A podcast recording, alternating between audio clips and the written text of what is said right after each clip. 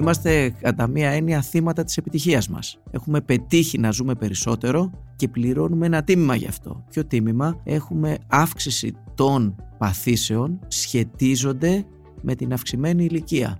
Αυτός είναι ο κύριος λόγος που αυξάνονται οι ασθενείς με την άνοια. Ότι έχουμε καταφέρει να ζούμε πιο πολλά χρόνια από ό,τι ζούσαμε στο παρελθόν. Και η πιθανότητα να πάθει κάποιος άνοια περίπου διπλασιάζεται για κάθε πενταετία επιπλέον ηλικίας.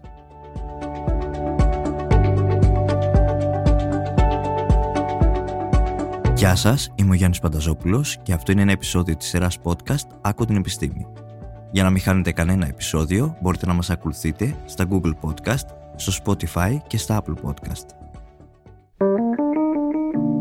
Είναι τα podcast της λάιφο.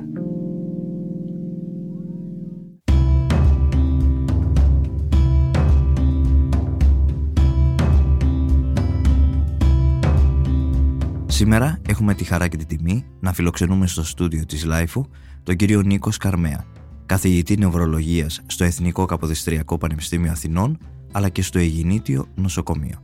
Πρόκειται για έναν από τους καλύτερους νευρολόγους στην Ελλάδα, με διεθνή αναγνώριση, άλλωστε έχει θητεύσει και στο Πανεπιστήμιο Κολούμπια της Νέας Υόρκης και πέραν της εκπαίδευσης και της κλινικής άσκησης της νευρολογίας, έχει κάνει έρευνα στον τομέα των ανιών και έχει ασχοληθεί εκτενώς με παράγοντες που επηρεάζουν την πρόληψη και καθυστέρηση της εξέλιξης της νόσου Αλτσχάιμερ.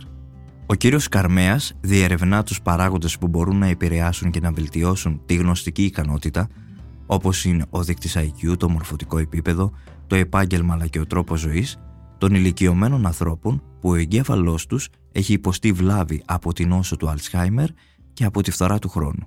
Κύριε Σκαρμέα, ευχαριστούμε πολύ που είστε μαζί μας εδώ στο στούντιο της λάιφο. Ευχαριστώ και εγώ για την πρόσκληση. Ξεκινάω κατευθείαν από το επιστημονικό σας αντικείμενο. Πώς είναι να εισχωρεί ένας επιστήμονας στα βάθη του εγκεφάλου? Όταν ακούμε ότι ένας ε, καθηγητής είναι νευρολογίας, κατευθείαν το μυαλό μου πηγαίνει εκεί. Ε, καταρχήν χαίρομαι που κάνουμε podcast, γιατί ακούω και εγώ πολύ podcast όταν κάνω αθλητισμό και γενικότερα, και έχω κάνει και κάποια προηγούμενα στην American Academy of Neurology, αλλά στα ελληνικά νομίζω είναι το πρώτο που κάνουμε. Άρα χαίρομαι για το μέσο. Έτσι. Λοιπόν, τώρα αυτό που μου είπατε ότι εισχωρεί στα βάθη του εγκεφάλου είναι πολύ υψηλό φορτίο να το σηκώσει κάποιος. Ε, δηλαδή, λίγο παραφουσκώνει αυτό που πραγματικά κάνουμε. Έχουμε μια στοιχειώδη κατανόηση του εγκεφάλου. Είναι ίσως το όργανο το οποίο έχει εξερευνηθεί λιγότερο από όλα τα άλλα και είναι ίσως και η πιο πολύπλοκη δομή στο σύμπαν. Αν κάτσουμε και το σκεφτούμε λίγο, λέμε ότι ξέρουμε πολύ λίγα πράγματα για το σύμπαν, αλλά ο τρόπος που Ε, διερευνούμε το σύμπαν είναι ο εγκέφαλος και για τον εγκέφαλο ξέρουμε ακόμα λιγότερα. Άρα απλώς έχουμε, όπως λένε στα αγγλικά, έχουμε γρατζουνίσει την επιφάνεια. Άρα δεν μπορούμε να εισχωρήσουμε και τόσο βαθιά. Ξέρουμε κάποια πράγματα πολύ περισσότερα από ό,τι παλιότερα. Εσείς έχετε ασχοληθεί εκτενώς με παράγοντες που επηρεάζουν την πρόληψη και καθυστέρηση της εξέλιξης της νόσου Αλτσχάιμερ. Πώς αισθάνεται ένας άνθρωπος που έχει Αλτσχάιμερ? Τι θα λέγαμε? Αυτό είναι κάτι το οποίο έχει ερωτηθεί πάρα πολύ Α, συχνά και έχει διερευνηθεί σε μεγάλο βάθος στη φιλοσοφία. Ε, ας πούμε, η υποκειμενική αίσθηση και στοιχειωδών πραγμάτων, ας πούμε του χρώματος ενός ήχου, είναι πολύ δύσκολο να μεταδοθεί από άνθρωπο σε άνθρωπο. Δηλαδή δεν ξέρουμε αν και οι δύο βλέπουμε με τον ίδιο τρόπο το πράσινο χρώμα, για παράδειγμα. Έχουμε κάποια σύμβαση που ξέρουμε ότι βλέπουμε το ίδιο πράγμα, αλλά δεν είμαστε σίγουροι. Ε, ως προς τους ασθενείς που βιώνουν κάτι πολύ πιο εκτενές, μια βλάβη που αφορά όχι μόνο την αντίληψη ενός ερεθίσματος αλλά ε, πιο σύνθετων ιών, γίνεται ακόμα πιο δύσκολο να το πει κάποιος. Ξέρουμε όμως ότι οι περισσότεροι από αυτούς τους ασθενείς δεν αντιλαμβάνονται το πρόβλημά τους, δεν αντιλαμβάνονται τα νοητικά τους ελλείμματα, ειδικότερα ε, στα αρχικά στάδια της νόσου, ίσως και στα πιο προχωρημένα. Όχι όλοι, αλλά οι περισσότεροι. Έχουμε σε αυτή την πάθηση πρόβλημα με την εναισθησία ή την αυτοεπίγνωση, γιατί οι βλάβες που προκαλούν την πάθηση διαταράσσουν και περιοχές του εγκεφάλου που έχουν να κάνουν με την επισκόπηση, με το monitoring της ίδιας νοητικής μας λειτουργίας. Αυτό λοιπόν εμ, ίσως να είναι και μια ευλογία. Συνήθως λοιπόν είναι οι φροντιστές, οι συγγενείς που φέρνουν τους ασθενείς στο γιατρό και οι ίδιοι ασθενείς δηλώνουν ότι είμαι μια χαρά.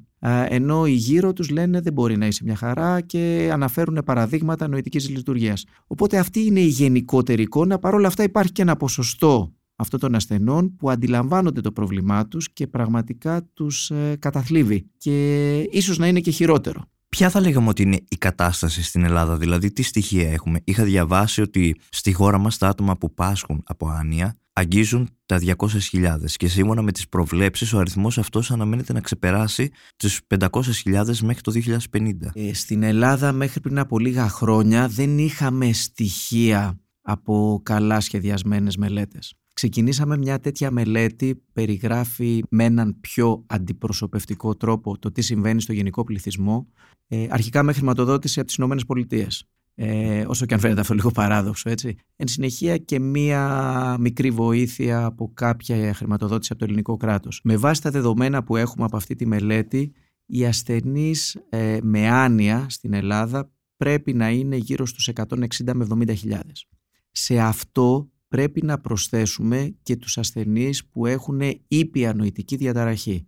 Τι είναι η ήπια νοητική διαταραχή? Είναι μία γκρίζα ζώνη ανάμεσα στην άνοια, που είναι η σοβαρή νοητική διαταραχή, και στο φυσιολογικό για την ηλικία, που είναι η καθόλου νοητική διαταραχή. Άρα η ήπια νοητική διαταραχή είναι, ας πούμε, το προστάδιο της άνοιας. Σε αυτή την κατηγορία μπορεί να ανήκουν και ένας αριθμός ίσως διπλάσιος από τους ασθενείς με άνοια. Άρα ίσως και τριακόσιες χιλιάδες ή τριακόσιες πενήντα χιλιάδες άνθρωποι. Και μετά έχουμε τους ανθρώπους οι οποίοι είναι νοητικά υγιείς, αλλά δεν πρέπει να ξεχνάμε ότι πολλοί εξ αυτών ανησυχούν για τη μελλοντική νοητική τους εξέλιξη, είτε γιατί ακούνε podcast, ας πούμε, όπως το σημερινό, είτε γιατί έχουν κάποιον στην οικογένειά τους. Οπότε συνολικά στην Ελλάδα, όπως καταλαβαίνετε, αν αθροίσουμε αυτούς που έχουν άνοια, αυτούς που είναι στο προστάδιο της άνοιας, στην ήπια νοητική διαταραχή, και αυτούς που ανησυχούν, φτάνουμε ένα αριθμό που σίγουρα ξεπερνάει το εκατομμύριο. Άρα αφορά πολλούς ανθρώπους. Τώρα, σε σύγκριση με άλλες χώρες, φαίνεται ότι τα νούμερα στην Ελλάδα δεν διαφέρουν πάρα πολύ από τα νούμερα στις άλλες ανεπτυγμένες χώρες, στην Ευρώπη, στη Βόρεια Αμερική. Άρα φαίνεται να είμαστε, ας πούμε, στην ίδια βάρκα. Και αυτό αφορά και το μέλλον, γιατί το αναφέρατε σε αυτό που με ρωτήσατε. Αναμένουμε αύξηση των ασθενών με αυτή την πάθηση, διεθνώς ε, και στην Ελλάδα φυσικά. Είναι ένα μεγάλο ζήτημα αυτό, γιατί το πρόβλημα της άνοιας δεν είναι μόνο πρόβλημα ιατρικό, α, βιολογικό, α, ανθρωπιστικό, ας το πούμε έτσι, είναι πρωτίστως και πρόβλημα οικονομικό. Τόσο μεγάλος ο αριθμός των ασθενών, είναι μια επιδημία, και είναι τόσο μεγάλο το κόστος φροντίδας αυτών των ασθενών, ε, απλώς σας σημειώνω ότι ξεπερνάει τις καρδιοπάθειες, ξεπερνάει τους καρκίνους. Είναι λοιπόν τόσο μεγάλο το κόστος, ώστε δεν μπορούν να το αντέξουν ούτε καν πλούσιες οικονομίες. Να σας δώσω ένα παράδειγμα για να καταλάβουμε ποιο είναι το κόστος. Στις Ηνωμένες Πολιτείες, το κόστος για την άνοια ξεπερνάει τα διακόσια δισεκατομμύρια δολάρια το χρόνο. Αυτό σαν νούμερο είναι πάνω από το ακαθάριστο εγχώριο προϊόν της Ελλάδας. Άρα το budget για αυτή την πάθη στις ΗΠΑ είναι πάνω από το budget μιας χώρας. Τόσο ε, κόστιζε ο πόλεμος στο Ιράκ, πάνω από διακόσια δισεκατομμύρια δολάρια το χρόνο. Ε, η προβλέψη για τις ΗΠΑ είναι ότι σε μερικές δεκαετίες θα είναι πάνω από ένα τρεις δολάρια το χρόνο. Οπότε να το πούμε σε, με μια αναλογία, για τις ΗΠΑ θα κοστίζει όσο το ακαθάριστο εγχώριο προϊόν πέντε χωρών σαν την Ελλάδα, ή θα είναι σαν να χρειάζεται οι ΗΠΑ να δημιουργήσουν πέντε στρατούς που να πολεμάνε σε πέντε διαφορετικά σημεία του πλανήτη. Καταλαβαίνετε λοιπόν ότι δεν μπορούν να το αντέξουν το κόστος, ούτε καν τώρα. Φανταστείτε λοιπόν οι λιγότερο πλούσιες χώρες. Και μάλιστα αυτό θα, αυτή η πάθηση θα είναι μεγάλο πρόβλημα και για τις υποανάπτυξη χώρες. Γιατί στις χώρες αυτές αυτή τη στιγμή ο πληθυσμός είναι νεότερος. Δηλαδή δεν έχουμε εκεί ακόμα τη γύρανση του πληθυσμού που έχουμε στις ανεπτυγμένες χώρες. Άρα ο αριθμός των περιστατικών που έχουμε στο μεγαλύτερο μέρος του κόσμου, γιατί το μεγαλύτερο μέρος της, του πληθυσμού είναι στις υποανάπτυξη χώρες, έτσι. Το πρόβλημα εκεί δεν είναι ακόμα οξύ, αλλά όσο και εκεί βελτιώνονται οι συνθήκες, αυξάνεται το προσδόκιμο επιβίωσης, ο αριθμός των ασθενών που θα έχουν θα είναι πραγματικά τεράστιος και θα είναι πολύ δύσκολο να το αντιμετωπίσουν ως φαινόμενο από την οικονομική, την ιατρική και κοινωνική σκοπιά. Ποια είναι τα συμπτώματα της νόσου και για τον κόσμο που θα μας ακούσει, που πρέπει να μας ανησυχήσουν, τι θα μας λέγατε? Αυτή η πάθηση ε, εκδηλώνεται με αρκετούς διαφορετικούς τρόπους, αλλά θα σας πω τον πιο συνήθη. Είναι ο κανόνας, φυσικά υπάρχουν εξαιρέσεις. Συνήθως έχουμε απώλεια της πρόσφατης μνήμης. Δηλαδή οι ασθενείς ή οι φροντιστές τους αναφέρουν ότι ξεχνάνε τα πρόσφατα, ενώ θυμούνται σχετικά τα παλαιότερα. Αυτό λοιπόν που θα μπορούσε να χτυπήσει το καμπανάκι είναι οι συχνές επαναλήψεις ερωτήσεων, η απώλεια της μνήμης πρόσφατων συζητήσεων, όχι λεπτομεριών από μια συζήτηση, αλλά μιας συζήτησης αυτής καθεαυτής, ή γεγονότων ή επισκέψεων. Δηλαδή α, να μιλήσουμε μαζί, ας πούμε, για παράδειγμα, μετά από μερικές εβδομάδες και να έχω ξεχάσει εγώ ότι ήρθα εδώ να δώσω μια συνέντευξη. Ε, αυ, τέτοιου τύπου προβλήματα είναι τα αρχικά συμπτώματα. Εν συνεχεία φυσικά έχουμε εξέλιξη και περιλαμβάνονται και άλλοι νοητικοί τομείς, η ικανότητα του προσανατολισμού στο χώρο, δυσκολία ειδικά να βρούμε ε, το δρόμο μας σε άγνωστα μέρη ή να λάβουμε και να ακολουθήσουμε οδηγίες για το πώς πάμε σε ένα μέρος που δεν έχουμε επισκεφτεί και σταδιακά ίσως και στη γειτονιά μας, στο σπίτι μας. Η αντίληψη, η κατανόηση, αρχικά μπορεί να μην μπορούμε να αντιληφθούμε σύνθετα πράγματα, είτε διαβάζοντας ένα άρθρο, ας πούμε, ένας επαγγελματίας ή, ή να μπορεί να παρακολουθήσει μια πιο υψηλού επίπεδου συζήτηση, και εν συνεχεία να έχουμε δυσκολία στην αντίληψη και πιο απλών πραγμάτων, ή ικανότητα έκφρασης του λόγου, δηλαδή να αρχίσει να κάνει κάποιος κάποια γραμματικά ή συντακτικά λάθη, η λογοπαινία, να χάνει λίγο το λεξιλόγιο του, τον πλούτο και το εύρος του, και σταδιακά να έχουμε δυσκολία να εκφραστούμε και για απλά πράγματα κλπ.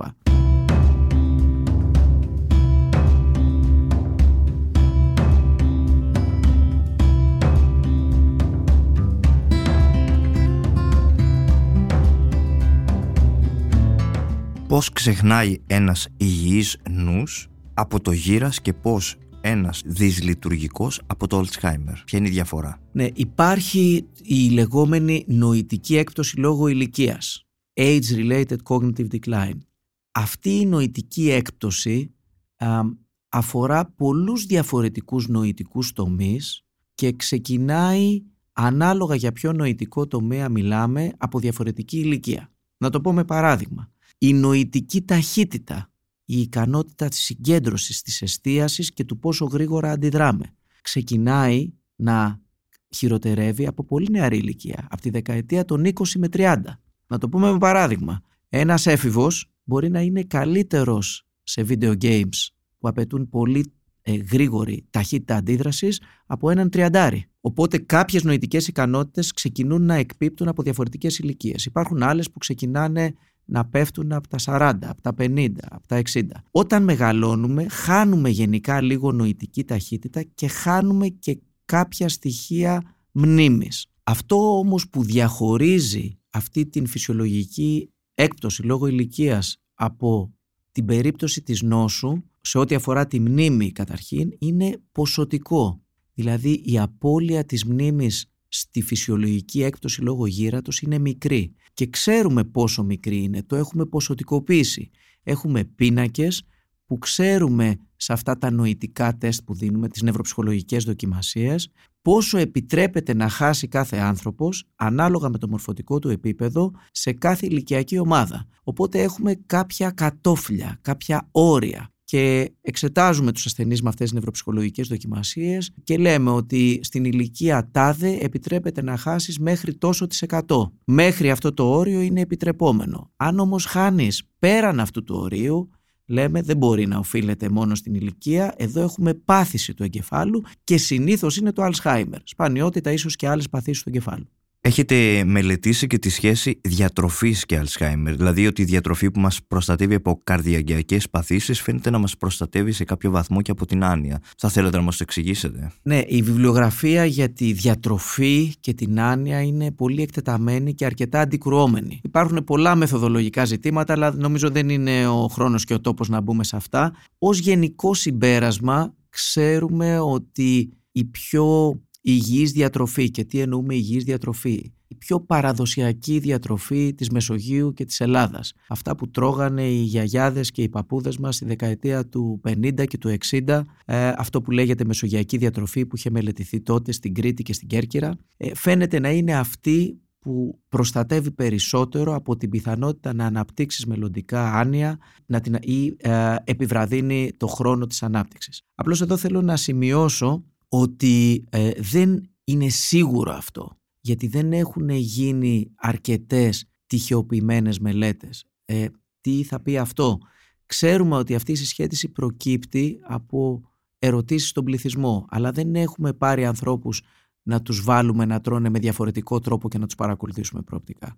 Αλλά τέλος πάντων, από αυτά που ξέρουμε σήμερα, φαίνεται ότι η παραδοσιακή μεσογειακή διατροφή ε, ενδεχομένως να προστατεύει από αυτή την πάθηση. Ε, και όταν λέμε παραδοσιακή μεσογειακή διατροφή, το τονίζω παραδοσιακή. Δεν εννοούμε αυτό που τρώμε σήμερα στη Μεσόγειο, στην Ελλάδα. Εννοούμε μια διατροφή η οποία βασίζεται περισσότερο σε λαχανικά, σε όσπρια, σε φρούτα, περισσότερο ψάρι παρά κρέας, ε, μικρές καταναλώσεις γλυκών, όχι πολλά αναψυκτικά, κύρια πηγή λίπου στο ελαιόλαδο, μικρή κατανάλωση αλκοόλ, κυρίως με τη μορφή κρασιού, κυρίως κατά τη διάρκεια των γευμάτων. Αυτό είναι μια έτσι σύνοψη του τι γνωρίζουμε για αυτή την παραδοσιακή μεσογειακή διατροφή. Και ποιοι είναι οι λόγοι της αύξησης των ανθρώπων που θα ζουν με άνοια στο μέλλον? Το είπατε και εσείς πριν, τόσο στις αναπτυγμένες όσο και στις αναπτυσσόμενες χώρες. Ο κυριότερος λόγος είναι η αύξηση του προσδόκιμου επιβίωσης. Είμαστε κατά μία έννοια θύματα της επιτυχίας μας. Έχουμε πετύχει να ζούμε περισσότερο και πληρώνουμε ένα τίμημα γι' αυτό. Ποιο τίμημα? Έχουμε αύξηση των παθήσεων, σχετίζονται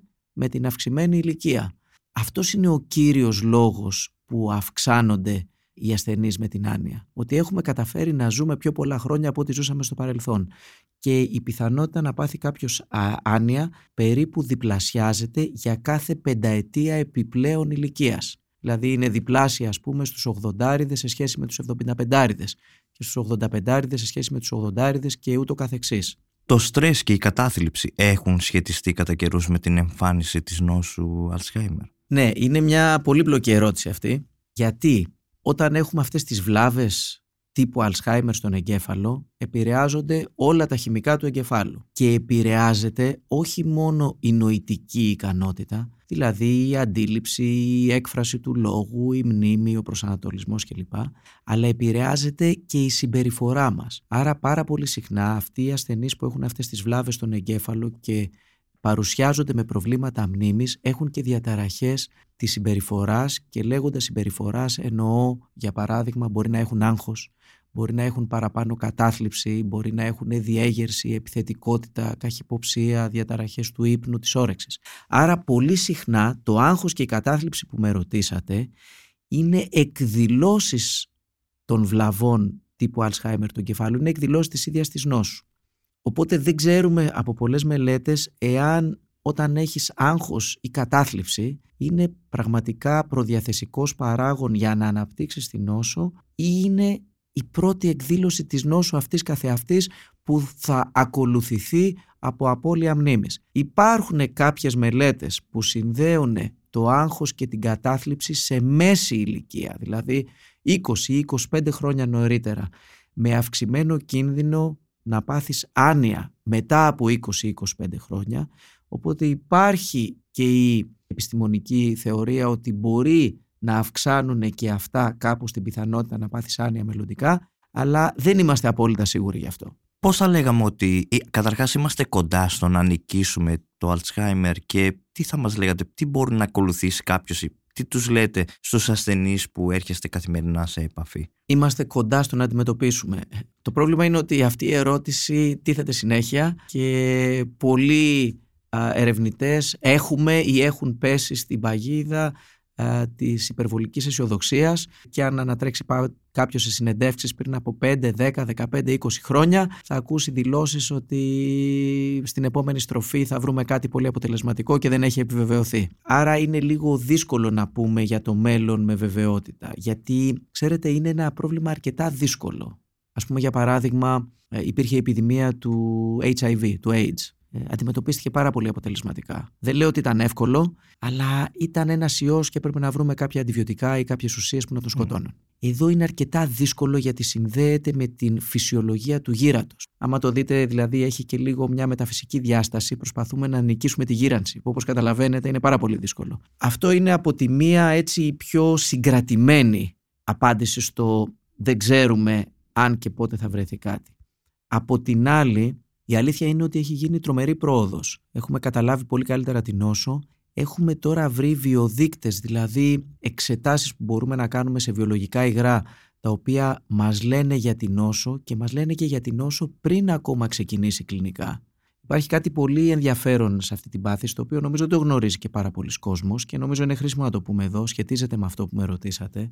Οι βλάβες στον εγκέφαλο του Αλτσχάιμερ ξεκινάνε δεκαπέντε με είκοσι χρόνια πριν την κλινική εκδήλωση της νόσου. Δηλαδή αυτό που συμβαίνει είναι ότι αθρίζονται κάποιες ουσίες στον εγκέφαλο, το αμυλοειδές και κάποιες άλλες ουσίες, λίγο λίγο λίγο λίγο με τα χρόνια, χωρίς να υπάρχουν κλινικά σημάδια. Ο άνθρωπος λειτουργεί απολύτως φυσιολογικά. Και όταν περάσουν δεκαπέντε με είκοσι χρόνια έχουν αθριστεί τόσες πολλές βλάβες στον εγκέφαλο, ας το θεωρήσουμε κάτι σαν σκουπίδι.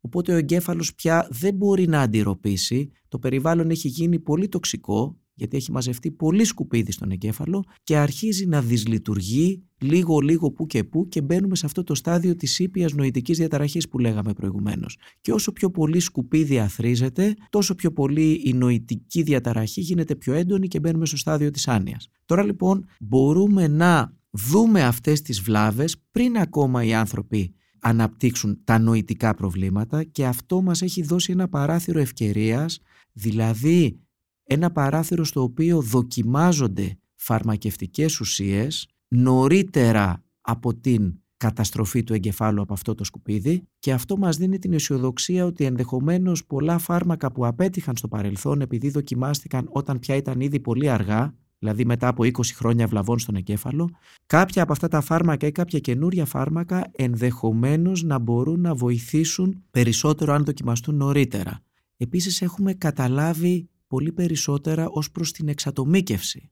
Δηλαδή αυτό που λέμε η ιατρική ακριβίας ή η προσωποποιημένη ιατρική, ότι η άνοια δεν είναι η ίδια για όλους τους ανθρώπους. Ε, σε κάποιους ανθρώπους προκαλείται από συγκεκριμένες βλάβες στον εγκέφαλο, σε κάποιους άλλους ανθρώπους από ένα συνδυασμό λίγο διαφορετικών βλαβών. Άρα και αυτό το παράθυρο δίνει πολλή αισιοδοξία γιατί μας δίνει τη δυνατότητα να δοκιμάσουμε ε, διαφορετικές φαρμακευτικές ή προληπτικές προσεγγίσεις σε διαφορετικούς ανθρώπους. Τέλος, επειδή όπως είπα είναι ένα ζήτημα δημόσιας υγείας ε, πάρα πολύ σημαντικό, ε, έχει υπάρξει πραγματικά πάρα πολύ μεγάλη οικονομική επένδυση παγκοσμίως σε αυτή την πάθηση, οπότε πολλοί ερευνητές ασχολούνται.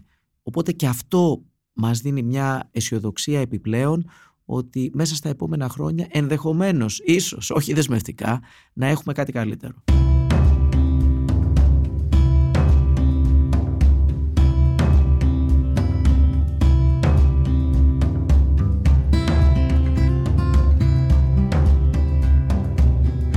Επειδή μιλήσατε για μεταφυσική, υπάρχει μια διαφωνία σε νευρολόγους όσον αφορά την ύπαρξη της ψυχής. Εσείς σε ποια κατηγορία ανήκετε? Υπάρχει ή όχι? Πηγάζουν όλα από τον εγκέφαλο? Αυτή είναι η πιο δύσκολη ερώτηση που μου κάνατε σήμερα. ε, Γι' αυτό την άφησα για το τέλος. Ναι, ε, να πω την αλήθεια, δεν είμαι απόλυτα σίγουρος.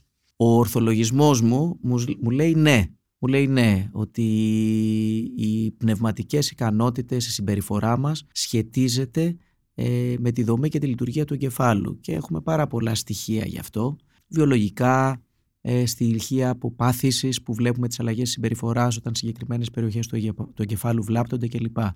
Απ' την άλλη, το άλλο σενάριο δεν είμαι σίγουρος αν μπορώ πλήρως να το απορρίψω. Ο ορθολογισμός μου ενδεχομένως να το απορρίπτει. Απ' την άλλη, ε, έχω μεγαλώσει με ένα παραδοσιακό τρόπο, δεν μπορώ να πω ότι απορρίπτω εντελώς τη θρησκεία, θα μας ακούει και η μητέρα μου και θα με κατακεραυνώσει αν το πω αυτό. Ενδεχομένως να είναι και ένας φόβος μεταφυσικός που έχουμε όλοι οι άνθρωποι για το μέλλον και τι υπάρχει μετά θάνατον. Οπότε παρότι δεν μπορώ να το υποστηρίξω ορθολογικά, θα το άφηνα στην άκρη ως ένα ενδεχόμενο. Δεν σας απάντησα πολύ άμεσα, αλλά ξέρετε πολύ συχνά ζητάμε και απλές απαντήσεις σε σύνθετα ερωτήματα. Α, δεν μπορεί να είναι πάρα πολύ απλές. Έχετε βρει απάντηση στο τι κάνει μια ανάμνηση να αντέχει στον χρόνο? Δηλαδή ασχολείστε, έχετε μεγάλη κλινική εμπειρία με ανθρώπους που ξεχνούν σταδιακά, αλλά κάποια πράγματα εξακολουθούν και τα θυμούνται. Τι είναι αυτό που κάνει κάποιες αναμνήσεις να αντέχουν? Ναι, θα σας απαντήσω λίγο έμεσα.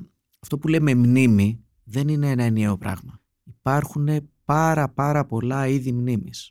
Δεν είναι η ώρα να τα αναλύσουμε, αλλά απλώς θα σας πω ενδεικτικά υπάρχει επεισοδική μνήμη, υπάρχει δηλωτική και άδειλη μνήμη, υπάρχει... Ε, τέλος πάντων πάρα πολλά είδη, να μην επεκταθούμε. Για παράδειγμα, ε, η μνήμη του να κάνουμε ποδήλατο. Υπάρχει αυτή η μνήμη, δεν τη χάνουν αυτή τη μνήμη οι ασθενείς με άνοια. Α, είναι μια μνήμη άδειλη που έχει να κάνει με κάποια κινητικά patterns. Τώρα στη μνήμη την επεισοδική υπάρχει πρόσφατη μνήμη και υπάρχει και η, η αυτοβιογραφική μνήμη που είναι η παλαιότερα μνήμη. Σε κάποιες παθήσεις του εγκεφάλου χάνεται η μία, σε κάποιες παθήσεις του εγκεφάλου χάνεται η άλλη. Άρα όταν λέμε ανάμνηση ε, δεν είναι ένα και ενιαίο πράγμα. Από εκεί πέρα ξέρουμε ότι η σύνδεση, η συναισθηματική, αυτό που λέμε μετεχμιακό σύστημα στον εγκέφαλο, με κάποια συγκεκριμένη βιωματική εμπειρία ενισχύει πάρα πολύ την πιθανότητα αυτή η εμπειρία να διατηρηθεί το μνημονικό μας σύστημα. Επίσης ξέρουμε ότι, για παράδειγμα, η επανάληψη βοηθάει πάρα πολύ στην ενίσχυση της μνήμης, το ξέρουμε και όταν δίνουμε εξετάσεις, έτσι. Επίσης ξέρουμε ότι ο ύπνος βοηθάει πάρα πολύ. Υπάρχουν πάρα πολλές μελέτες που δείχνουν πόσο ο ύπνος βοηθάει στην εγκαθίδρυση ή στην εμπέδωση, ας το πούμε έτσι, της μνήμης. Οπότε υπάρχουν αυτοί και κάποιοι άλλοι παράγοντες που ξέρουμε ότι ευνοούν. Αυτό μπορώ να σας πω. Και ένα προσωπικό ερώτημα. Ξέρω ότι έχετε θητεύσει σε ένα από τα μεγαλύτερα πανεπιστήμια στον κόσμο, στη Νέα Υόρκη. Έχετε μετανιώσει που γυρίσατε στην Ελλάδα? Ε, κοιτάξτε, έμεινα στην Αμερική δεκαπέντε χρόνια και ήμουνα πάρα πολύ ευχαριστημένος και μάλιστα στη Νέα Υόρκη, που είναι μια πόλη έτσι φανταστική, που είναι λίγο και σαν ανεξάρτητη χώρα μες στις Ηνωμένες Πολιτείες. Δεν είναι πολύ χαρακτηριστική των Ηνωμένων Πολιτείων και σε ένα περιβάλλον καταπληκτικό. Απ' την άλλη, η Ελλάδα έχει άλλα πράγματα. Ε, μπορώ να πω ότι έχει αυτό το νόστο, έτσι, που ξεκινάει από τον Οδυσσέα, τον περιγράφει και ο Κούντερα, και αυτός ο νόστος υπήρχε μέσα μου. Ε, έχει η Ελλάδα κάτι ίσως μεταφυσικό, μια μαγεία που δεν μπορεί κάποιος να τη μεταδώσει, και ειδικά όταν έχεις έτσι βιωματικές εμπειρίες από τη χώρα. Οπότε δεν έχω μετανιώσει από την άποψη της χώρας, του τι εκπέμπει αυτή η χώρα, των δικών μου ανθρώπων, του τρόπου ζωής κλπ. Αν κάποιος το δει αναλυτικά, σίγουρα υπάρχουν διαστάσεις οι οποίες δεν είναι καλές εδώ. Ας πούμε, η επαγγελματική διάσταση είναι πολύ υποδεέστερη, η οργάνωση της κοινωνίας, αλλά πάντα κάποιος δεν μπορεί να τα έχει όλα, τα βάζει σε μια ζυγαριά και σας είπα που γέρνει η ζήγηση η δικιά μου. Μεγάλη απόφαση. Τι σας έχει μάθει η ενασχόλησή σας με την νευρολογία, με τον εγκέφαλο? Προσωπικά. Να πάω λίγο στο παρελθόν. Καταρχήν έχει σημασία πώς κάποιος διαλέγει κάτι. Οι, οι αποφάσεις που παίρνουμε, ξέρετε, είναι από τα πιο hot, ας πούμε, θέματα στη, ε, όχι μόνο στην νευρολογία, αλλά αφορά και την οικονομία, το marketing. Έτσι, πώς παίρνουμε τις αποφάσεις. Δεν ξέρουμε. Είναι κάτι που τώρα αρχίζουμε να το μαθαίνουμε. Δεν ξέρουμε πώς... αν είναι αποτέλεσμα ελεύθερης βούλησης. Όχι μόνο αν είναι αποτέλεσμα ελεύθερης βούλησης, πολύ σωστά, ούτε αυτό το ξέρουμε, αλλά και τι τελικά μας επηρεάζει στο πώς παίρνουμε τις αποφάσεις. Έτσι. Α, δηλαδή, πάτε να διαλέξετε ένα αυτοκίνητο. Πώς παίρνετε την απόφαση? Ζυγίζετε όλα τα τεχνικά χαρακτηριστικά ε, και τα ζυγίζετε με ένα συντελεστή το καθένα στο μυαλό σας και τελικά κάνετε μια αλγευρική εξίσωση και καταλήγετε σε μια πιθανότητα, ή όταν έχεις, ας πούμε, δεκάδες πληροφορίες, τελικά πας και παίρνεις μια διαισθητική απόφαση ότι το σχήμα ή το χρώμα αυτού του αυτοκινήτου μου γυάλισε στο μάτι, μου έκανε κλικ και το αγόρασα. Ε, και δεν σας το λέω έτσι θεωρητικά, υπάρχουν πολλές μελέτες γι' αυτό. Αλλά τέλος πάντων, γυρνώντας στο προσωπικό μου παράδειγμα, όταν ήμουν φοιτητής, τι με τράβηξε στην νευρολογία? Κάποιοι καλοί καθηγητές και τα μαθήματα και ο τρόπος που μας τα κάνανε, κάποια βιβλία που είχα διαβάσει. Και είναι ενδιαφέρον. Είχα διαβάσει ένα βιβλίο του Όλιβερ Σάξ, ο άνθρωπος που μπέρδεψε τη γυναίκα του με ένα καπέλο. Είναι πάρα πολύ γνωστός συγγραφέας, έχει γράψει και άλλα μεγάλα βιβλία, τη μουσικοφιλία, ταινίες έχουν γίνει με βάση τα βιβλία του κλπ. Το οποίο μου έκανε κλικ, όπως είπα πριν. Και επίσης είχα διαβάσει και ένα βιβλίο του Γιώργου του Χειμωνά. Ίσως κάποιοι από το νεότερο κοινό να μην το ξέρουν, αλλά ήταν νευρολόγος ψυχίατρος στο Αιγινήτιο και στον χώρο της τέχνης. Ε, είχε γράψει θεατρικά έργα, δοκίμια. Ήταν ένα βιβλίο που αφορούσε τη λειτουργία του λόγου. Και αυτό μου είχε κάνει μεγάλη εντύπωση. Και κοιτάξτε πώς τα φέρουν τα πράγματα. Ε. Ε, όταν ήμουν καθηγητής στις Ηνωμένες Πολιτείες στο Κολούμπια, κάποια στιγμή ο Όλιβερ Σάξ έφυγε από το πανεπιστήμιο που ήταν, στο Άινστάιν, και ήρθε, ας το πούμε, μεταγραφή ποδοσφαιρικά, γιατί γίνονται αυτά συχνά στην Αμερική. Ήρθε μεταγραφή στο Κολούμπια. Και έφτασα να είμαι συνάδελφος με αυτόν το οποίο διάβασε το βιβλίο τότε. Και όταν ήρθα στην Ελλάδα, και προκηρύχθηκε η θέση μου. Η θέση που προκηρύχθηκε ήταν η θέση του Γιώργου Χειμωνά, ο οποίος είχε αποβιώσει, κενώθηκε η θέση και επαναπροκηρύχθηκε για να αντικατασταθεί από κάποιον άλλον. Βλέπετε λοιπόν τις συμπτώσεις στη ζωή, έτσι. Οπότε με τράβαγαν αυτές οι πνευματικές λειτουργίες, επειδή σας ανέφερα αυτά τα δύο παραδείγματα και το ότι δεν καταλαβαίνουμε καλά τη σκέψη, τα συναισθήματα, τη λειτουργία του εγκεφάλου, και αυτό λίγο πολύ με τράβηξε στην νευρολογία. Τι θεωρείτε σημαντικό στη ζωή? Ξέρετε, σαν επιστήμονας, ξέρετε, είναι μια ευλογία και μια κατάρα. Ε, με δυσκολεύει πάρα πολύ να απαντώ έτσι σε γενικές ερωτήσεις. Άρα αυτές είναι οι πιο δύσκολες ερωτήσεις. Δεν κάνω κριτική και καλά κάνετε και τις κάνετε, αλλά απλώς σας λέω ότι με δυσκολεύει. Τι είναι σημαντικό στη ζωή? Ε, να έχεις μια ψυχική ισορροπία. Πολλοί άλλοι θα το λέγανε να είσαι ευτυχισμένος, αλλά νομίζω είναι λίγο πιο κλισέ. Και το λέω αυτό γιατί όταν σκέφτομαι τι ε, εύχομαι, ας πούμε, για τα παιδιά μου, δεν εύχομαι κάποιο συγκεκριμένο επάγγελμα ή κάποιο συγκεκριμένο επίτευγμα, αλλά να κάνουν κάτι το οποίο θα τους ευχαριστεί, αλλά όχι μόνο να κάνουν κάτι επαγγελματικά που να τους ικανοποιεί, αλλά γενικότερα η οικογενειακή τους ζωή, τα χόμπι τους, το επάγγελμά τους, να τους οδηγεί σε μια ψυχολογική ισορροπία, ώστε να διαβαίνουν μέσα στη ζωή με έναν τρόπο έτσι θετικό και ισορροπημένο. Τελευταία ερώτηση. Σας ενοχλεί όταν ε, ταυτίζουν τα συναισθήματα αγάπης και έρωτα με την καρδιά? Αυτό, ξέρετε, είναι και μια καμπάνια που έχει συζητηθεί πάρα πολύ στην Αμερικάνικη η εταιρεία... εταιρεία. Ναι, στην Αμερικάνικη Εταιρεία Νευρολογίας. Ε, είναι λίγο άδικο για εμάς τους νευρολόγους. Ε, δεν με πειράζει ακριβώς. Ε, αλλά ξέρετε, νομίζω ότι πρέπει τα καλά παραδείγματα όχι να τα ζηλεύουμε, αλλά να προσπαθούμε να τα ακολουθούμε και να τα μιμηθούμε. Θα σας πω, θα σας πω ένα παράδειγμα. Οι, οι νευρολογικές παθήσεις ε, δεν έχουν την τόσο μεγάλη αναγνωρισιμότητα από το γενικό κοινό, όπως για παράδειγμα οι καρδιολογικές. Και αυτό οφείλεται εν μέρη και στην τρομερή δουλειά που έχουν κάνει οι συνάδελφοι καρδιολόγοι, και μπράβο τους γι' αυτό. Παράδειγμα, παθαίνει κάποιος ένα αγκιακό κεφαλικό επεισόδιο, το οποίο μπορεί να είναι ότι είναι παράλυτη μια πλευρά του σώματος ή ότι έχω αφασία, δηλαδή δεν μπορώ να εκφραστώ, να μιλήσω. Και σκέφτεται, δεν πέφτω να κοιμηθώ, μπορεί αύριο το πρωί να μου περάσει, και αν δεν μου περάσει μπορεί να πάω στο νοσοκομείο. Και έρχεται στο νοσοκομείο την άλλη μέρα το πρωί, γιατί δεν το αξιολογεί ως τόσο σημαντικό. Από την άλλη πλευρά, αισθάνεται κάποιος ένα μικρό πόνο στο αριστερό χέρι ή στο αριστερό δακτυλάκι, στο μικρό δάκτυλο του αριστερού χεριού, και τρέχει στο νοσοκομείο, γιατί έχει ακούσει ότι, ξέρεις, μερικές φορές το έμφραγμα μπορεί να αντανακλά και στο χέρι και να σε πονάει το χέρι, ενώ ο πόνος ξεκινάει από την καρδιά. Και σπέβδει να βεβαιωθεί ότι δεν έχει πάθει έμφραγμα. Σκεφτείτε αυτό το κοντράστ.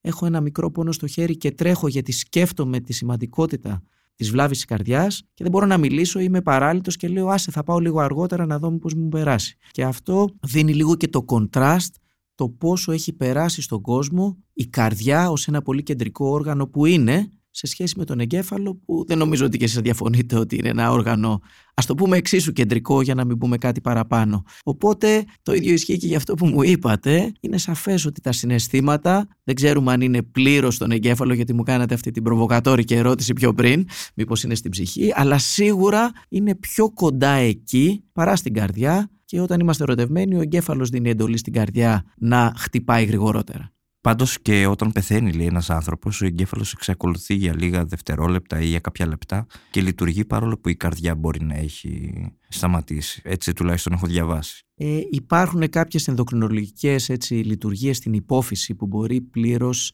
ε, να μην ε, εξαφανιστούν εκείνη τη στιγμή. Αυτό ισχύει και για άλλα όργανα, δηλαδή σταματάει η καρδιά και μετά αρχίζει η βλάβη σε όλα τα άλλα όργανα. Αλλά είναι σημαντικό αυτό που είπατε, γιατί ξέρετε, υπάρχει η έννοια του εγκεφαλικού θανάτου, το οποίο έχει πολύ μεγάλη σημασία για τις μεταμοσχεύσεις. Όταν πεθαίνει ο εγκέφαλος, στην ουσία ο θάνατος είναι βέβαιος, ακόμα και αν μπορούμε να συντηρούμε την καρδιά και τα πνευμόνια με τεχνητούς τρόπους, δηλαδή με τη διασωλήνωση, τον αναπνευστήρα κλπ. Όταν λοιπόν πεθαίνει ο εγκέφαλος, στην ουσία λέγεται εγκεφαλικός θάνατος, αλλά στην ουσία είναι πραγματικός θάνατος, και τότε κανονικά δηλώνεται ως νεκρός ο άνθρωπος, ακόμα και αν λειτουργεί η καρδιά και τα πνευμόνια, και είναι και η πιο κατάλληλη χρονική στιγμή ε, για τη λήψη οργάνων για μεταμόσχευση.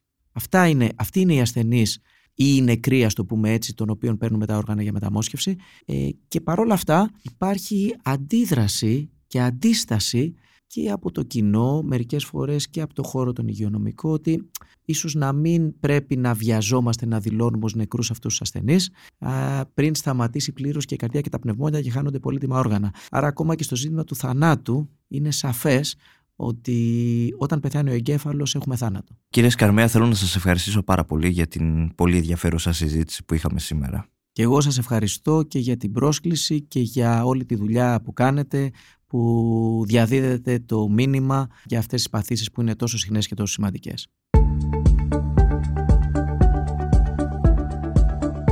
Ήταν ένα επεισόδιο της σειράς podcast «Άκου την επιστήμη» με καλεσμένο τον διακεκριμένο καθηγητή νευρολογίας κ. Νίκο Σκαρμέα σε μια συζήτηση για τα βάθη του εγκεφάλου, την άνοια και το Αλτσχάιμερ, αλλά και πώς η διατροφή, το στρες και η κατάθλιψη σχετίζονται με την εμφάνιση της νόσου. Για να μην χάνετε κανένα επεισόδιο, μπορείτε να μας ακολουθείτε στα Google Podcast, στο Spotify και στα Apple Podcast. Ηχοληψία, επεξεργασία και επιμέλεια, Φέδωνας Χτενάς και Μερόπη Κοκκίνη. Ήταν μια παραγωγή της λάιφο. Είναι τα podcast της λάιφο.